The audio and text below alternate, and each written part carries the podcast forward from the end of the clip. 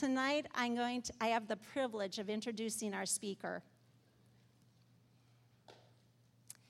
Our speaker is here tonight, and it's she's here speaking, and, and it's she is not who she is because she likes sweet tea.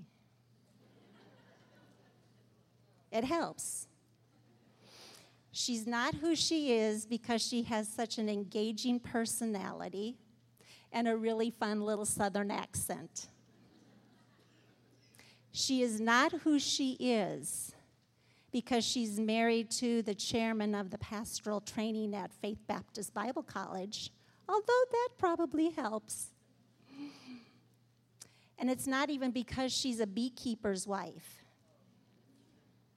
And it's not because she has four wonderful adult children. And it's not because she was a pastor's wife for 25 years it, it helped to shape her, but it's not be, who she is. That's not why she is who she is. All of these have contributed to the shaping who she is. We all have events in our life that do not equate to who we are. It doesn't um, equate to our identity. It helps shape us, all of us, through all, all these over 600 women. We all have events in our life, but it doesn't equate to our identity. This evening, our speaker is God's mouthpiece. She has a servant's heart.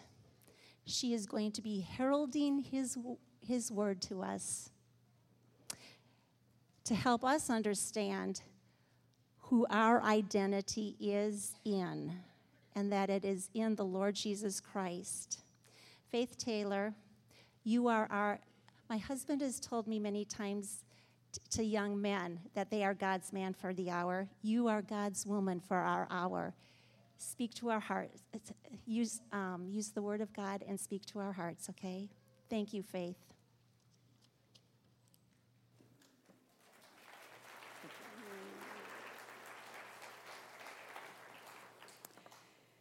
I truly feel the responsibility of that. Um, someone asked me before this started if I get nervous and I responded that I actually get more nervous to sing solos than I do to speak. I just love to talk, you know? Um, but I feel the weight of responsibility of doing something like this. Um, I want to accurately reflect the Word of God to you. And I want to share out of what God has been challenging my own heart with, um, what the committee's burden has been for this retreat, and I've been praying and studying for this a lot. Um, I was telling another friend, I've observed my husband's studying method for years, and we all do it a little differently, you know. And I'm a type A personality, so I, I have to turn over every single existing rock, you know, and study every little nuance, and then I have to whittle it all back down to 45 minutes, you know? So I think I started with 25 pages for this message.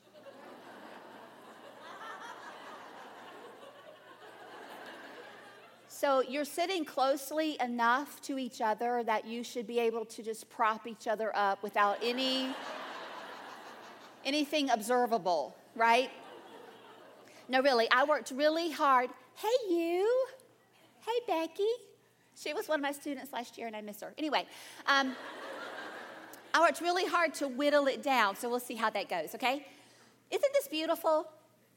My husband is the head of the men's ministry at our church, and they had this breakfast last year. And I said, Well, can I do centerpieces? And he's like, No. I said, Please, I'll keep it really simple. He's like, All right. So I come in there and do my centerpieces, and all the men had the same response as he did. What is that? You know? we just have to have it nice. Don't you love the sparkly lights and the lanterns? I've been looking at that all night, a little distracted, but it's really pretty. It's good to be back with you. I, um, I left here two years ago after being in Iowa for one year, and I still hadn't, I didn't, I didn't feel like an Iowan yet. Actually, I still don't, but I felt, I felt less like one then. and after coming here and being with y'all, I just was so encouraged. I went home and said my, to my husband, I feel like I've connected with Iowa, you know, the Iowa women. So thank you for having me back, whoever's decision that was. Um, the rest of you are stuck with it. Um, but I'm excited about what God has laid on my heart tonight, and so I'm just going to pray and jump right in. Uh, remember, it was 25 pages, so we'll see how that goes. Thank you, Father, for this time in your word. Um, be magnified, be glorified. Pray that you control my thoughts and my words, and that your spirit would take the word of God and do the work of God in the women of God. In your name we pray. Amen. One of my favorite things about Labor Day week, besides Renew Conference, of course, um, is the U.S. Open tennis match tournament. Anybody a tennis person? Three of us? Okay. Um, it is held in New York City last week and this week every year. It is one of the four Grand Slam tournaments in the world, and it is known to be one of, one of the best. Um, a great, great courts, great place, great people.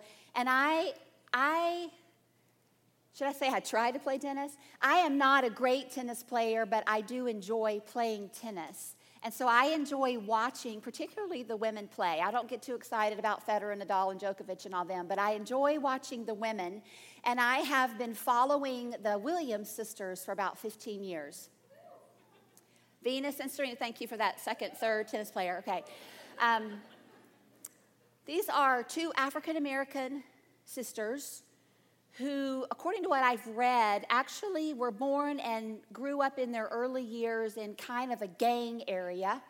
And their father recognized some athletic ability in them, and he wanted, from what I've read, and this isn't fact because you know, you read it on the internet, it's not necessarily true, um, but from what I've read, he wanted to encourage them in tennis as a possible way to get them out of that lifestyle. So when they were very young, he began to watch videos on how to play tennis and take them out to their little neighborhood park court and start teaching them tennis. And he developed in them at a very young age a passion for tennis, which has continued. I believe that Serena won her first Grand Slam when she was 16 years old, and she just turned 37. And she and her sister Venus are two of the oldest, I think they are the two oldest women singles players at this level. Um, her Serena's net worth is 200 million. We should have gone into tennis, shouldn't we? so this week, I've been busy teaching school and getting ready for some conference I was supposed to go to, and I have been recording the matches during the day, and then at night before bed, I kind of fast forward through them and find the highlights and find my girls and watch them. And Serena will be playing in the championship tomorrow at 3 o'clock.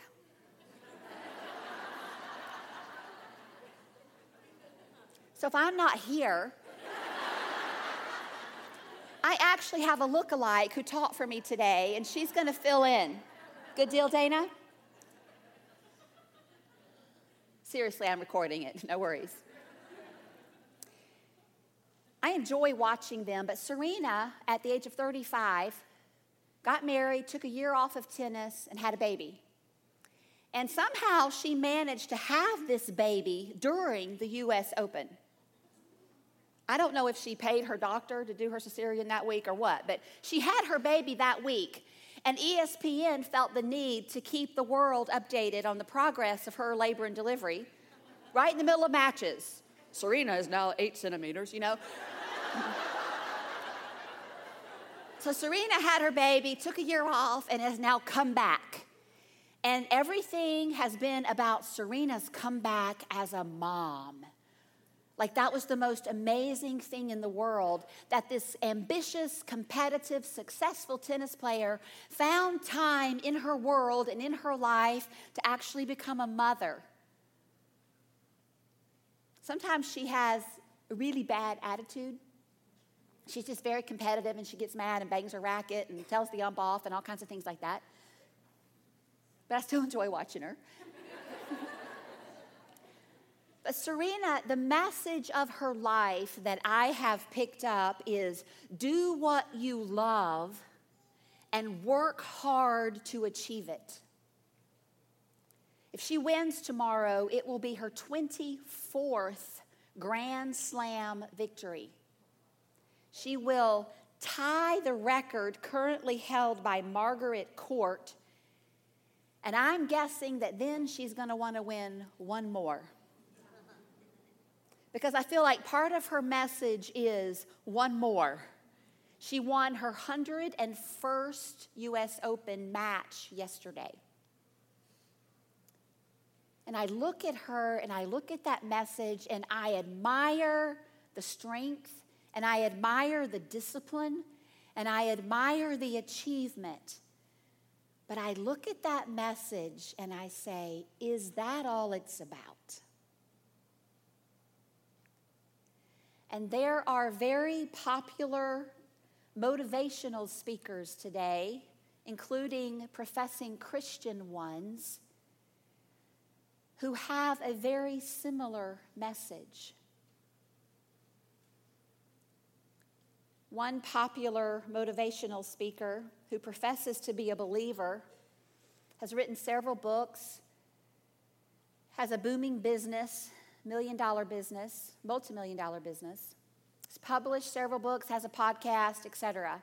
And I just went through some of her materials and made a list of a few of her quotes that I would like for you to listen to tonight. Life is all about you and you doing everything you want to do because you are worth it. And don't let anybody tell you you can't. Take ownership of your life, your goals, and your dreams. You are the hero of your story. You come first. You should be the very first of your priorities. You and only you are responsible for how happy you are. Life's about being happy, you fulfilling your dreams, becoming a better you. You have control of your life. And finally, all that really matters is how badly you want those dreams and what you're willing to do to make them happen. All of those quotes came from one person who professes to be a Christian. There are many others who write similar things. And my question for us tonight is how does that message, which is very much like the secular message of our culture's celebrities, such as Serena Williams, how does that message, how does that life purpose and that life ambition match up with what the Word of God says our life is to be about?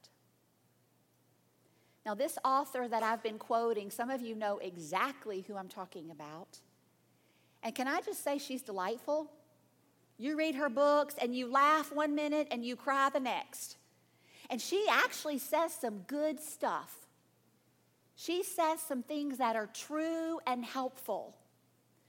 But underlying all of that, her message is it's all about you, girl, and you go do it. And don't you let anybody or anything, don't you let being a wife or a mother or anything else stand in your way. I'd like for us to consider, we're not going to stay here, but I'd like for us to consider how that message lines up with the message of Paul throughout his epistles. We could find many to consider tonight, but let's look at Philippians 3 And in Philippians 3, Paul lays out all of his credentials. He describes his pedigree. his education, all of his accomplishments.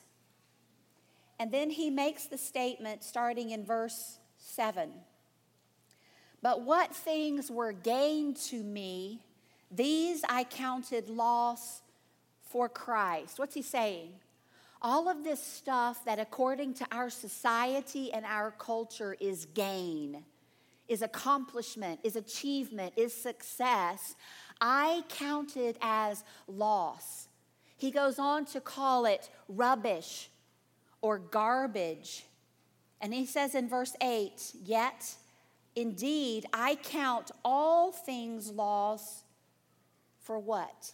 For the excellency of the knowledge of Christ Jesus my Lord, for whom I have suffered the loss of all things, and I count them as rubbish, that I may win Christ Verse 9, and be found in him, not having my own righteousness, which is from the law, but that which is through faith in Christ, the righteousness which is from God by faith.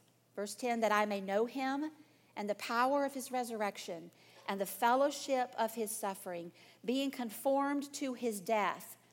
And then you skip down to verse 14, and Paul very clearly spells out his life ambition. I press toward the goal for the prize of the upward call of God in Christ Jesus. Now, if you're like me, I look at the life of, the Paul, of Paul and I read things that Paul did and Paul said, and I want to say, yeah, but that's Paul, right? We can't all be like Paul. You know, I mean, Paul, one of the greatest apostles author of a, so much of the New Testament, greatly used by God. And we want to look at that and we want to say, well, that was Paul's life. And I think I can kind of mix the two of these. I can pursue my earthly ambitions and I can be successful. I can fulfill my dreams. And at the same time, I can live for Jesus. You know, that's kind of what this author tries to do. Throughout her writing, you will find pepperings of her faith. But if you read it closely, her references to faith and her references to God is more along the lines of, I believe in God, and because of my faith in God, I know that one day God is going to allow me to fulfill my dreams. So God is her genie in the bottle, God is her helper in accomplishing these life ambitions. But back to Paul, back to our thinking, well, that was Paul. Good old Paul.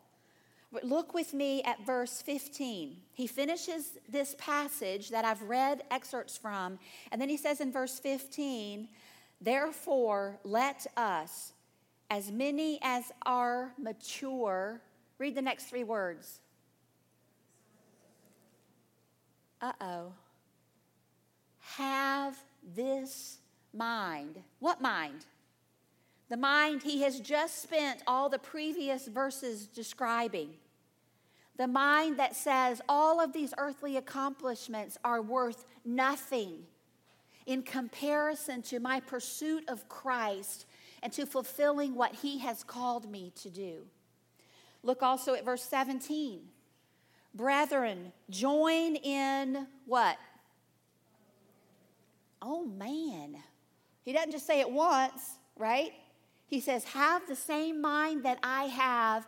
And then he says, Join me in following my example. What example?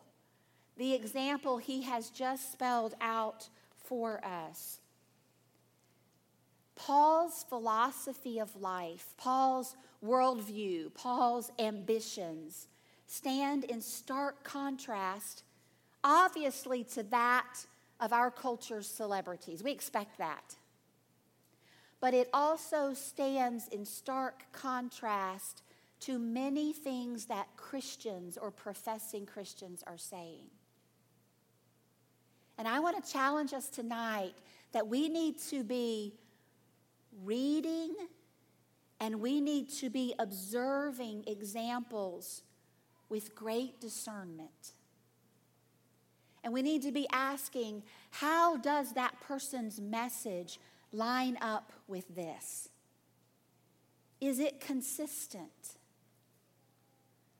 is what they are pursuing actually what God is have calling me to pursue?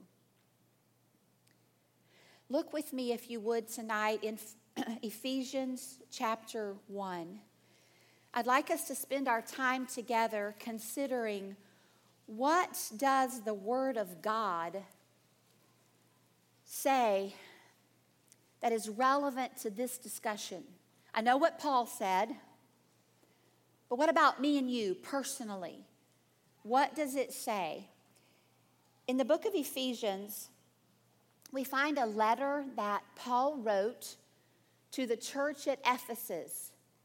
Some believe this was actually a circular letter intended not necessarily for Ephesus, but for a group of churches. But Paul is imprisoned. Paul is about to face trial for his life. And he evidently had some last things he wanted to encourage the Christians about. And he writes this letter, and in the first three chapters, he describes for them the great blessings of the theology of what Christ has done for them and who they are in Christ. And then in the second three chapters, chapter four, chapters four, five, and six, he lays out for them how, in light of the truths of that theology, they should live their lives. And tonight we're just going to hang out in chapter one, and we're going to look together at what God says about our identity and how we are to respond to that. What is the significance of that? We're actually going to do this in a little bit of a unique way, okay? We're going to work our way through the passage three times. The first time, rather slowly, so don't get nervous that all three times are going to take this long. Rather slowly, and we're going to look at one thing, and then we're going to go back through two more times looking at something else, and then we're going to land the plane, okay? All right, so look with me first. First of all, let's consider the reality of who you are. Hello. There we are. All right, the reality of who you are. Ephesians 1 and I'm going to read verses 3 through 5.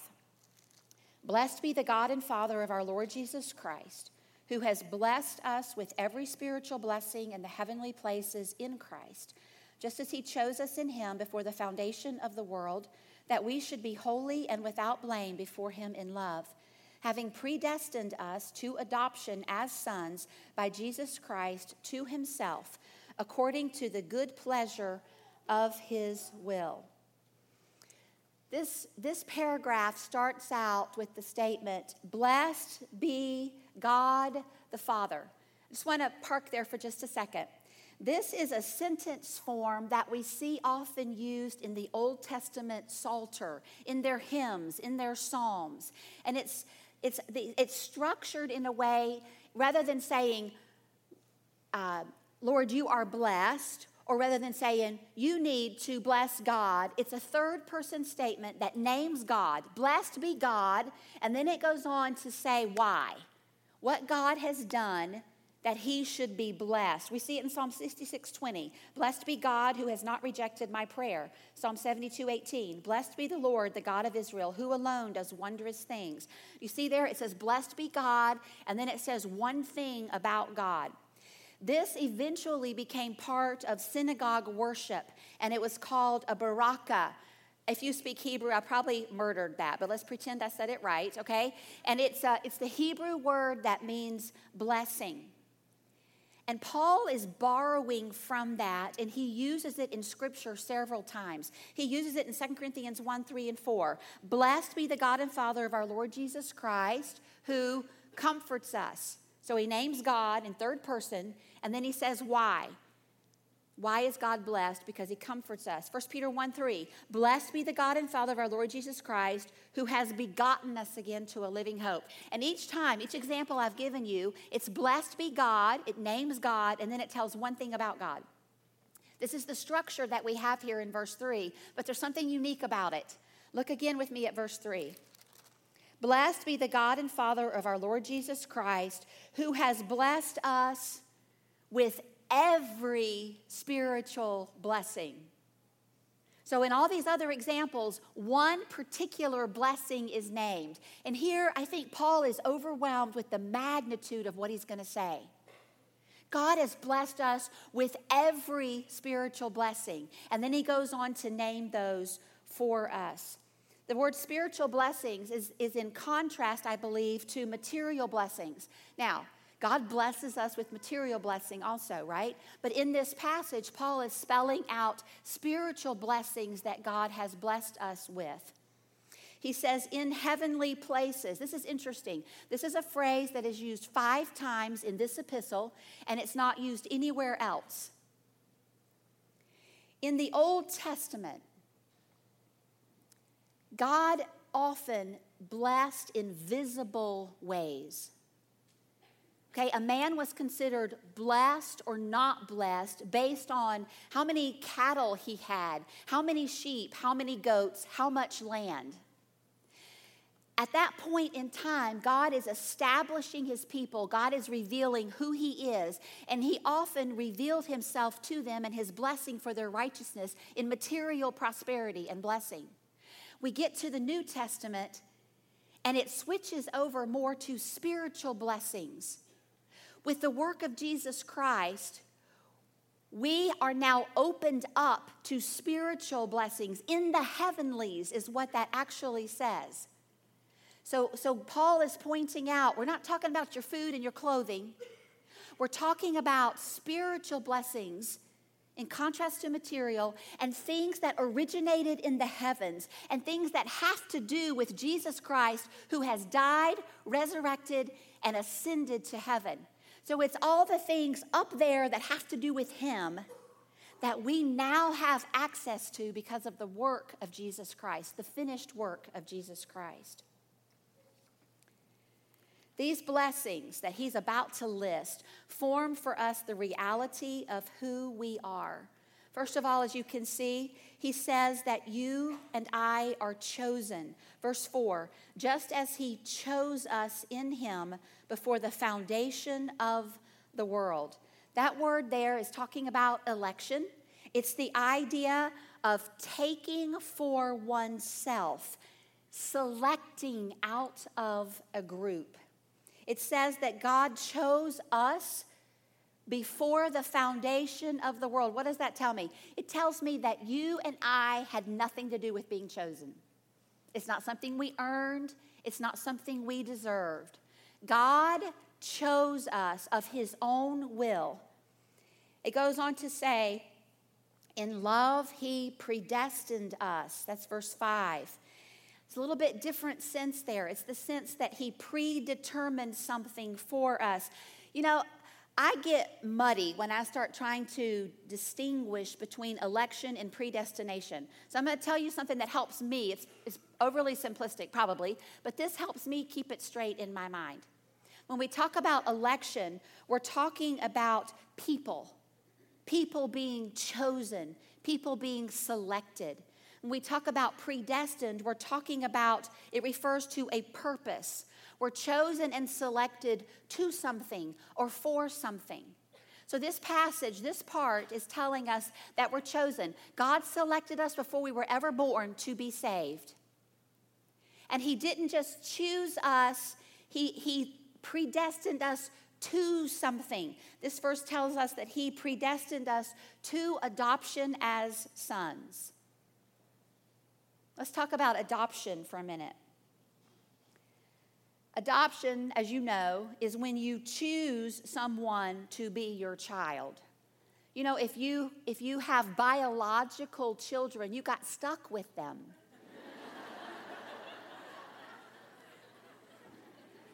you had no say in the matter. They came out and they were yours. And adoption adds this idea of someone selecting and choosing. That's a beautiful thought. There's another aspect to this adoption that we read about. You don't need to turn there, but we read about it in Galatians 4. And I'm still studying this. I've been trying to wrap my mind around it. But if you read Galatians 4, it starts out talking about how when you were children, you were under the elemental principles of the world and you had you had a guardian over you and then you were adopted to be sons of God. What does that mean? When a person is a baby, an infant, that word child is infant. They may be an heir. but they can't enjoy it. They don't really benefit from it, and they have somebody over them telling them what to do and not to do and controlling them. And not until they become an adult, an adult son, do they actually benefit from the inheritance. Do they actually get to enjoy it? And that's part of this idea of adopted. It's saying in Galatians 4 that he adopted us as adult sons, as adult children. What's the significance of that? That you and I right now have the opportunity to enjoy and experience some of that inheritance because He has adopted us. He's chosen us, He's chosen to make us His own, and He's chosen to make us adults to where we actually benefit from His inheritance. We're going to come back and talk more about that in a minute, but I want to talk about this idea of chosen. I want to illustrate it for you. Everything I'm going to say tonight, most of you have heard. And if I said to you, What does Ephesians 1 through 3 tell you about your identity? And you could rattle off stuff. I'm chosen, predestined, accepted, uh, and you could keep going. I'm an heir, and you could come out with these. But I'd like to suggest tonight that we're familiar with these things, but they don't impact us like they should. And I think the reason for that is because we, we are not aware or we have lost our awareness of our desperate need for the work of Christ that this is describing. Remember grade school? Going outside for recess, and your teacher announces that you're going to play kickball. That ever happened to you? And she appoints two captains and the captains start choosing who they want on their team. And they're typically going to choose either their friends or good athletes, right? If they're competitive, they want to choose the best people because they want to win. And the athlete who knows he's good at this, he's not really surprised when he's chosen. He actually has a sense that he deserves it because he knows he's good and he knows he's going to benefit the team. On the other hand, those of you that are not, your spiritual gifts are not sports. You're more fine artsy or you knit.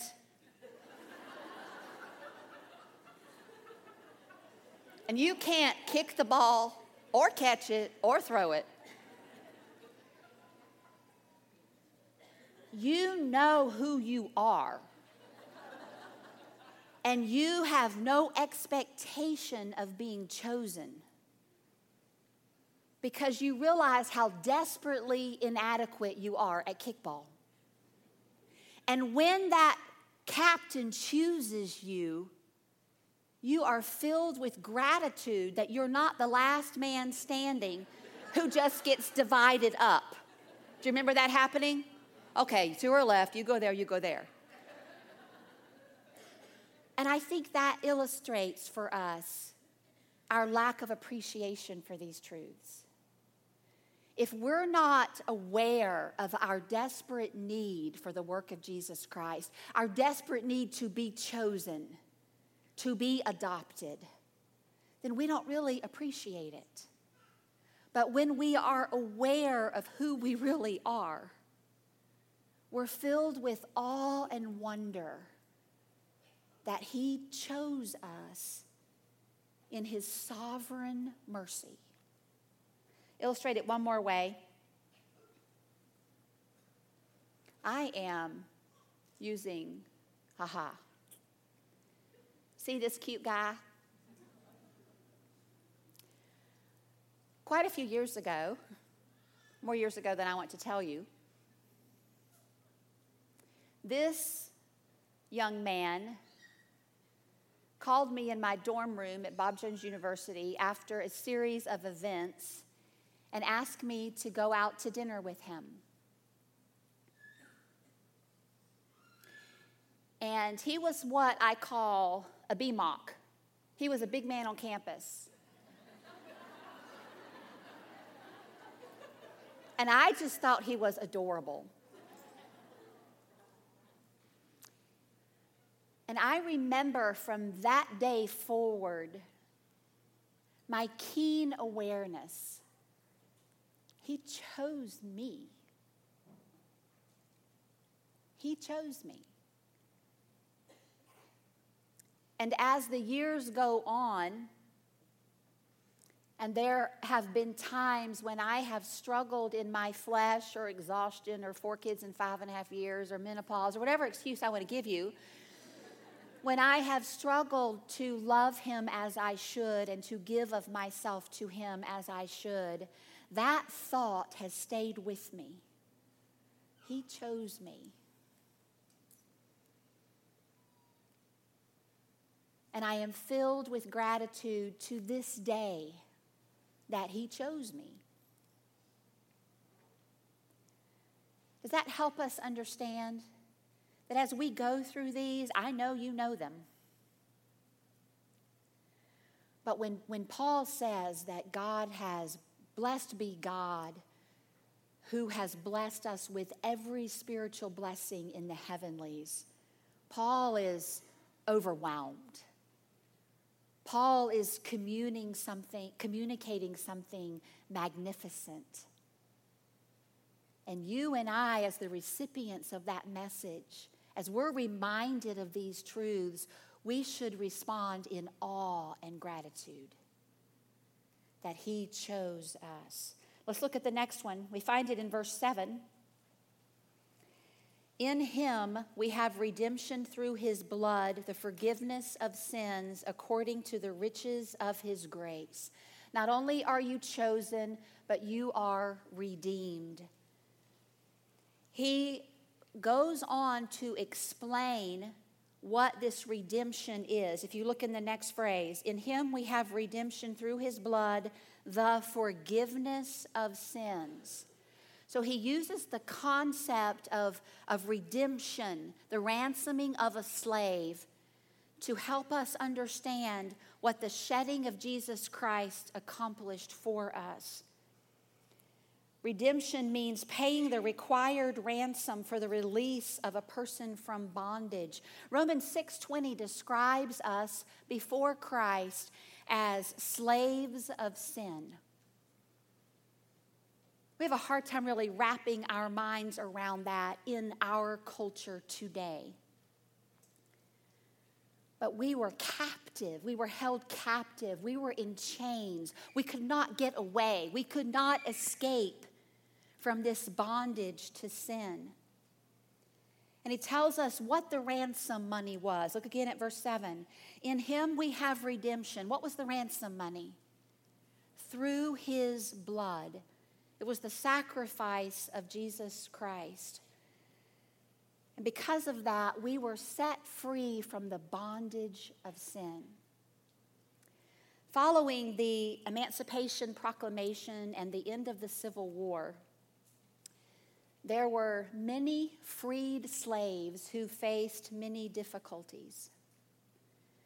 Congress implemented the Reconstruction to help reorganize the South and also to help whites and blacks learn to live in society together. And the freed slaves went through a long, hard process of establishing themselves. Most of them could not read or write, they had no education. Amendments were passed to give them rights, they were able to vote um, that many of them worked hard to get an education, to acquire land, to obtain employment. And this thought, this, this illustration I'm sharing leads us into the next point that not only did God redeem us and free us from slavery, but He didn't leave us stranded as, as freed slaves in poverty with nothing. This passage goes on to tell us that he made us heirs. You are an heir. Look at verse 11. In him also we have obtained an inheritance, being predestined according to the purpose of him who works all things according to the counsel of his will. We have obtained an inheritance. Now, some of you may have a translation that actually says something along the lines as, We became his inheritance or he claimed us as a portion. And that's because I guess this verb can be, uh, the form of this verb could be interpreted either way. Can I just say that both of those are true?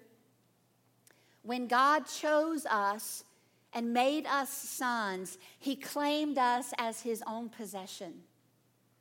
But he also tells us in Scripture that he made us joint heirs with Jesus Christ. So both of these are true. We have obtained an inheritance. He has given us his spiritual riches. I mentioned a minute ago that we'd come back to the idea of our inheritance. This is one of the already but not yet truths of Scripture. Do you know that idea, that phrase? It's the idea that as believers, there are things that we experience and enjoy now, but we're not completely there, right? We're holy in God's sight, but we're going to be completely holy when we get the glorified body. We're heirs of Jesus Christ, but we're going to inherit more when we get to heaven. Let me, let me illustrate this further. In the epistle of Ephesians, to the Ephesians, the word riches occurs five times. Paul keeps talking about our riches, and he uses this term in other epistles as well. And he's telling us what the inheritance is that we're actually enjoying right now. In Ephesians 1 7 and 2 7, he talks about the riches of his grace. In Romans 2 4, he talks about the riches of his kindness. In Colossians 1:27, Ephesians 3:16, Philippians 4:19, he talks about the riches of glory. In Colossians 2 7, he talks about the riches of the fullness of understanding. In Ephesians 3 8, he talks about our riches in Christ, our riches of Christ. So these are riches that you and I are enjoying, at least to some degree, right now. As a believer who has recognized your desperate need for Jesus Christ and placed your faith in Him, you have already begun to experience His grace. You have already begun to experience His kindness. You have already begun to experience His glory, and you have a measure of His understanding that He is giving you. But we learn in Scripture that there's more to come. 1 Peter 1 3 and 4 says that God has begotten us again to a living hope, to an inheritance incorruptible and undefiled, and that does not fade away, reserved in heaven for you. There's something more coming that we can look forward to. Have you heard the illustration of the woman who was about to die and she asked that she be buried with a fork in her coffin? Have you heard that story? I might not get it exactly right, but it popped in my mind as sweat drips down my neck. Um, she wanted, to, she wanted at her viewing and her visitation, she wanted to have a fork in her hand. And I guess her family's like, what in the world? And it was the idea that at the end of a meal, when your hostess clears the table and says, Keep your fork, that you know that the best part is yet to come. Dessert's coming, right? And, and ladies, you are experiencing some of the riches, some of the inheritance of Jesus Christ right now, but we're taught in Scripture that the best is yet to come. There is more to come. A part of this inheritance is the fact that we are sealed. We see that in verse 13. It says that we are sealed with the Holy Spirit of promise. This is the same word that's used in Matthew 27 to talk about Jesus' tomb being sealed. They sealed the tomb so that it could not be opened and he could not be taken out. Romans 15 28, the same word is used in reference to an offering, a contribution that was taken up by the churches, and it was sealed to be taken to its destination. It was wrapped up and protected so nothing could happen to it. And this passage is saying that as heirs of Jesus Christ, the Holy Spirit has sealed you. Nothing can break apart that relationship. Nothing can take that away from you. And it also is the idea that the Holy Spirit, as the Word of God says, dwells within me. And his presence there is a seal, as this verse says, is a guarantee of the promise. When I am convicted of sin and I have this knot in my stomach, I know I'm a Christian because the Holy Spirit is doing his work. When I am reading the Word of God and I am struggling and I can't understand it, and suddenly there is enlightenment, That is the Holy Spirit, that is evidence of the Holy Spirit in my life, illuminating my mind. And this verse is saying, this, this bond with Jesus Christ can never be broken. Nobody can take it away from you. And you don't have to doubt and question it because you have his presence in you as a guarantee that you belong to Jesus Christ, that you are an heir of him. These are wonderful, encouraging truths. And I promise that was the long part. Many of you here tonight are wounded. You have been abused. You have been abandoned. You have been bereaved. And you hurt. You are in great grief. And you're thinking, life is not turning out to be what I signed up for. And, ladies, whatever this sin cursed world has brought your way, these truths are here to encourage you.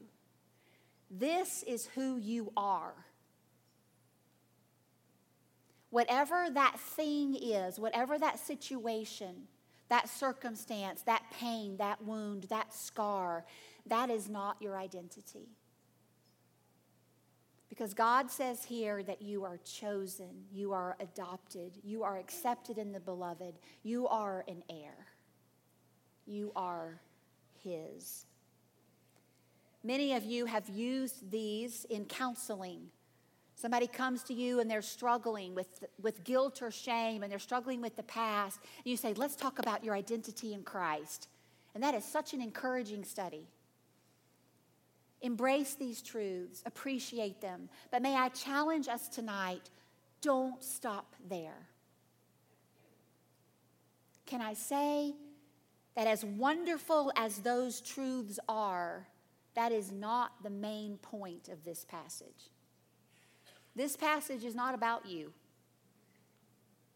Shucks. Let me show you what I mean. Your next point on your outline speaks of the source of who you are. The first, first one is in Him, second one is by Jesus Christ, the third one is with the Holy Spirit. What I've done is I've gone back through the passage and I've found all of the times that the source of these wonderful truths is mentioned. In all of those verses I have listed there, we find in Him, speaking of Jesus Christ we find by Jesus Christ in verse 5, and then as we just spoke about in verse 13, with the Holy Spirit. This passage is exalting God the Father, Jesus Christ the Son, and the Holy Spirit. You can actually divide those three things the chosen, the redeemed, and the heir. If you go back and look through them, the chosen part is referring to God the Father. He's the one who chose you, He's the one who predestined you. Jesus Christ, through his blood, is the one who redeemed you, and the Holy Spirit is the one who seals you as an heir. You can also look at it as the first part when I was chosen and predestined. That is what God has done for me in the past. Redeemed is the present work of Jesus Christ, and the, the completeness of being an heir is the future. Isn't that cool? how you can divide this passage up in these different ways. But all of it is not exalting you. It's not so that you feel good about yourself and go get them, girl. It's about Him and what He did for us. So when we just focus on who we are in Christ, we are falling short of communicating everything that this passage says to us. He is the source of everything He has done. So when I rejoice, I rejoice in Him and what He has done. The next part that helps us further flesh this out oh, now what did I do? Aha. Okay, we're going to look at the purpose for who you are. We're going to trace through it one more time. And we see in verse 4 a purpose is mentioned. Whenever you're reading along in Scripture and you're reading what Jesus did or you're reading what God's telling you to do and you see the word that or you see the word for, it's giving you a purpose statement, it's giving you a why. So, why did God choose us? Why did He predestine us? Look at the end of verse 4 that we should be holy and without blame before Him. That was the immediate purpose of God choosing you and predestining you to adoption. He wanted to make you holy and without blame. As we go further, we see an, an end result. Look in verse 10.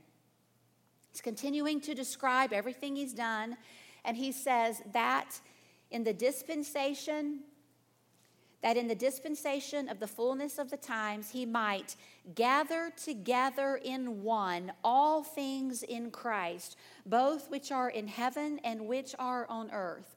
So we have that immediate result of making me holy and without blame. Then we have an end result, something that hasn't happened together yet, where God is going to gather us all together. What's that talking about? It sounds like the rapture or the second coming or something, doesn't it? But let's talk about it. At the fall, sin entered into the world and separated man from God. This led to man being separated from man, the sin of Cain and Abel. We, we trace on through Genesis, we find man trying to unify himself at the Tower of Babel. And we find God judging them and dispersing them, scattering them again. We trace through all of this and we continue to see that sin is, has been and continues to tear this world apart.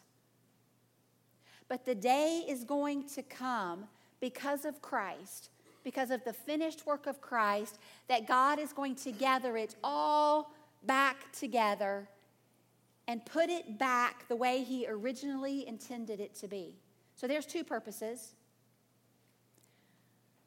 But even both of these lead to this next one, which I think is the overarching purpose of all of this. The overarching purpose of me being chosen, predestined, adopted, forgiven, redeemed, made an heir. The overarching purpose of Him making me holy and without blame, the overarching purpose of His one day gathering it all back together again. Look with me in verse 6. Read it to yourself. Then look in verse 12. Then look in verse 14. Verse 6, verse 12, verse 14. What do you see? To the praise of his glory. That is, that is a thread that runs through this chapter that we need to not miss. Verse 6 to the praise of the glory of his grace. Verse 12 that we who first trusted in him should be to the praise of his glory. Verse 14 who is the guarantee of our inheritance until the redemption of the purchased possession to the praise of his glory. Let's talk about that phrase. The word praise is to bring applause. The word glory, we could trace this through the Bible. We could see a little nuance of meaning in the Old Testament uh, from the New Testament, but I'm going to bring it all together and simply call it the radiance of who He is. So the phrase, to the praise of His glory, means to bring radiant applause to who He is. So, why did God choose you? Why did God predestine you, adopt you, accept you, etc.? To bring Him radiant applause, to, to highlight who He is, His character, the name of God. We see this illustrated back in Exodus 33. Moses is discouraged. God said, I'm not going with you. You know, y'all blew it. And Moses says, God, please, I don't want to go without you. And then he goes on to say, God, show me your glory. You, most of you know this story. God says, okay, it's more than you can handle. So you're going to get behind that rock, and I'm going to pass by, and I'm going to let you look at my hinder parts, my backside. Because the front, my full glory, would be too much for you to handle. And as I pass by, I am going to proclaim my name. You see two things there. You see the radiance and you see the proclamation of his name, who he is. That's what we're talking about. And as God passed by and there was a radiant light, God proclaimed to Moses who he was. He said, The Lord, the Lord God, merciful and gracious, long suffering, abounding in goodness and truth, keeping mercy for thousands, forgiving iniquity and transgression and sin. The ambition of my life should be to bring applause to God for who He is. It should be for me to cause other people to do the same. And any other ambition that I have should facilitate that priority. Yeah, you might have to work and make money, but that's not your ambition. You might play tennis and be good at it, but your life ambition is not to be the best tennis player. Whatever skills God has equipped you with, yes, He's given you those. You use those, but have a bigger picture. Say, I'm going to do this looking and praying for opportunities to make God big, to radiate and draw applause to who He is.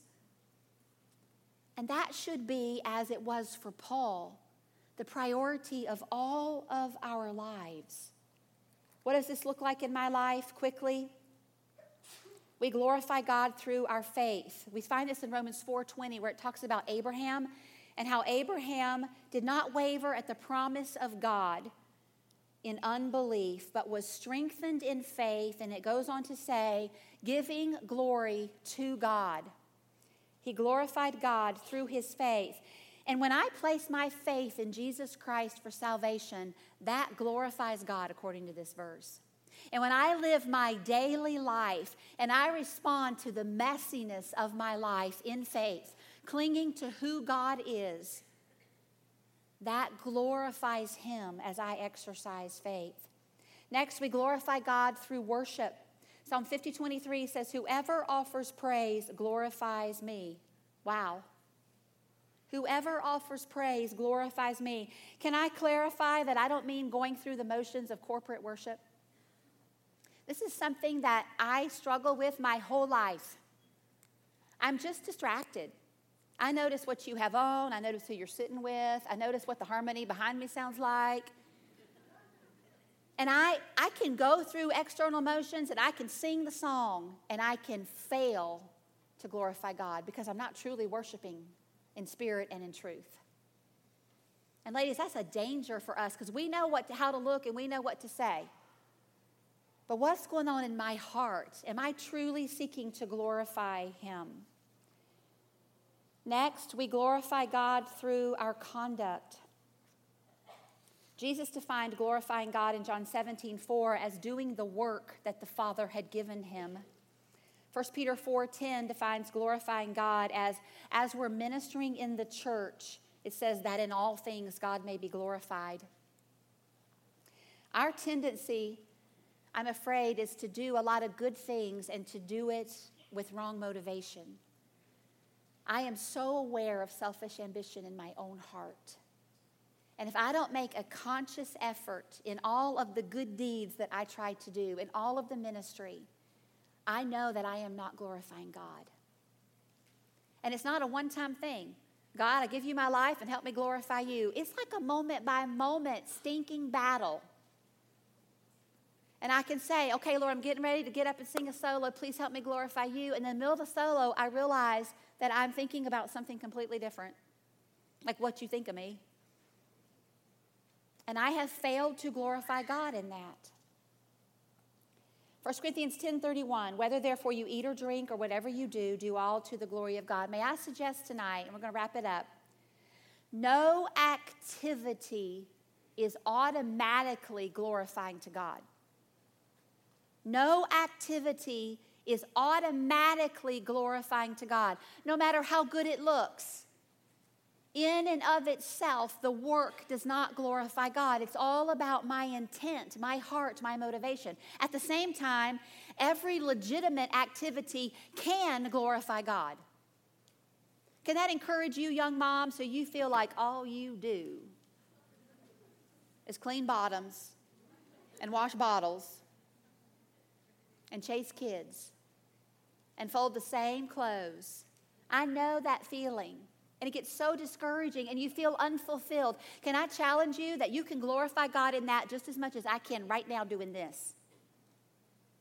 Because it's all about recognizing God, this is the task you've given me to do. I want to do it for your glory, through your strength. Does it sound difficult? I'm not trying to be discouraging. I'm trying to actually say it really just boils down to desire, conscious desire. Lord, help me glorify you right now. God's been working in my heart in this area, and I pray that lots and lots of times. I remember as a pastor's wife, the phone would ring, and I didn't have caller ID then, and I had no idea who it was. And I just got in the habit of praying on the way to the phone Lord, help me glorify you through this. Help me glorify you. Some questions we can ask in a situation How do I think about this in a way that'll glorify God? What, what, what should I say about this that'll glorify God? How should I act in response to this in a way that'll glorify God? How can I make God big right now? How can I lift him up? How can I represent him well? How can I reflect him accurately? I've given you a, a, second handout. There's just some practical things for you to think through along this line. But, but can I close tonight by asking a question? What are you living for? And I know the pat answer is I'm living for Jesus. But can I tell you that doesn't happen automatically? What are your ambitions? What are you trying to accomplish?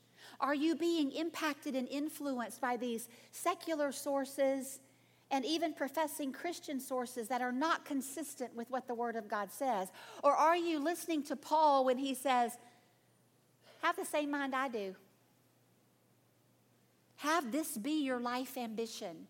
And will you say with me tonight, God, teach me how to glorify you.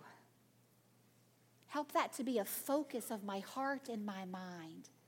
Help me day by day, moment by moment, to make that conscious choice to say, Lord, help me glorify you in this, this menial task or this seemingly mammoth task that I'm about to undertake. Let's close in prayer. God, sometimes we want what the world has. We are influenced by their ambition and their goals. Drive us to your word. Do your work in our hearts. Help us to be passionate about glorifying you in every moment of every day. Teach us how to do that. Teach us what it means. Continue to work in our hearts. In your name, amen.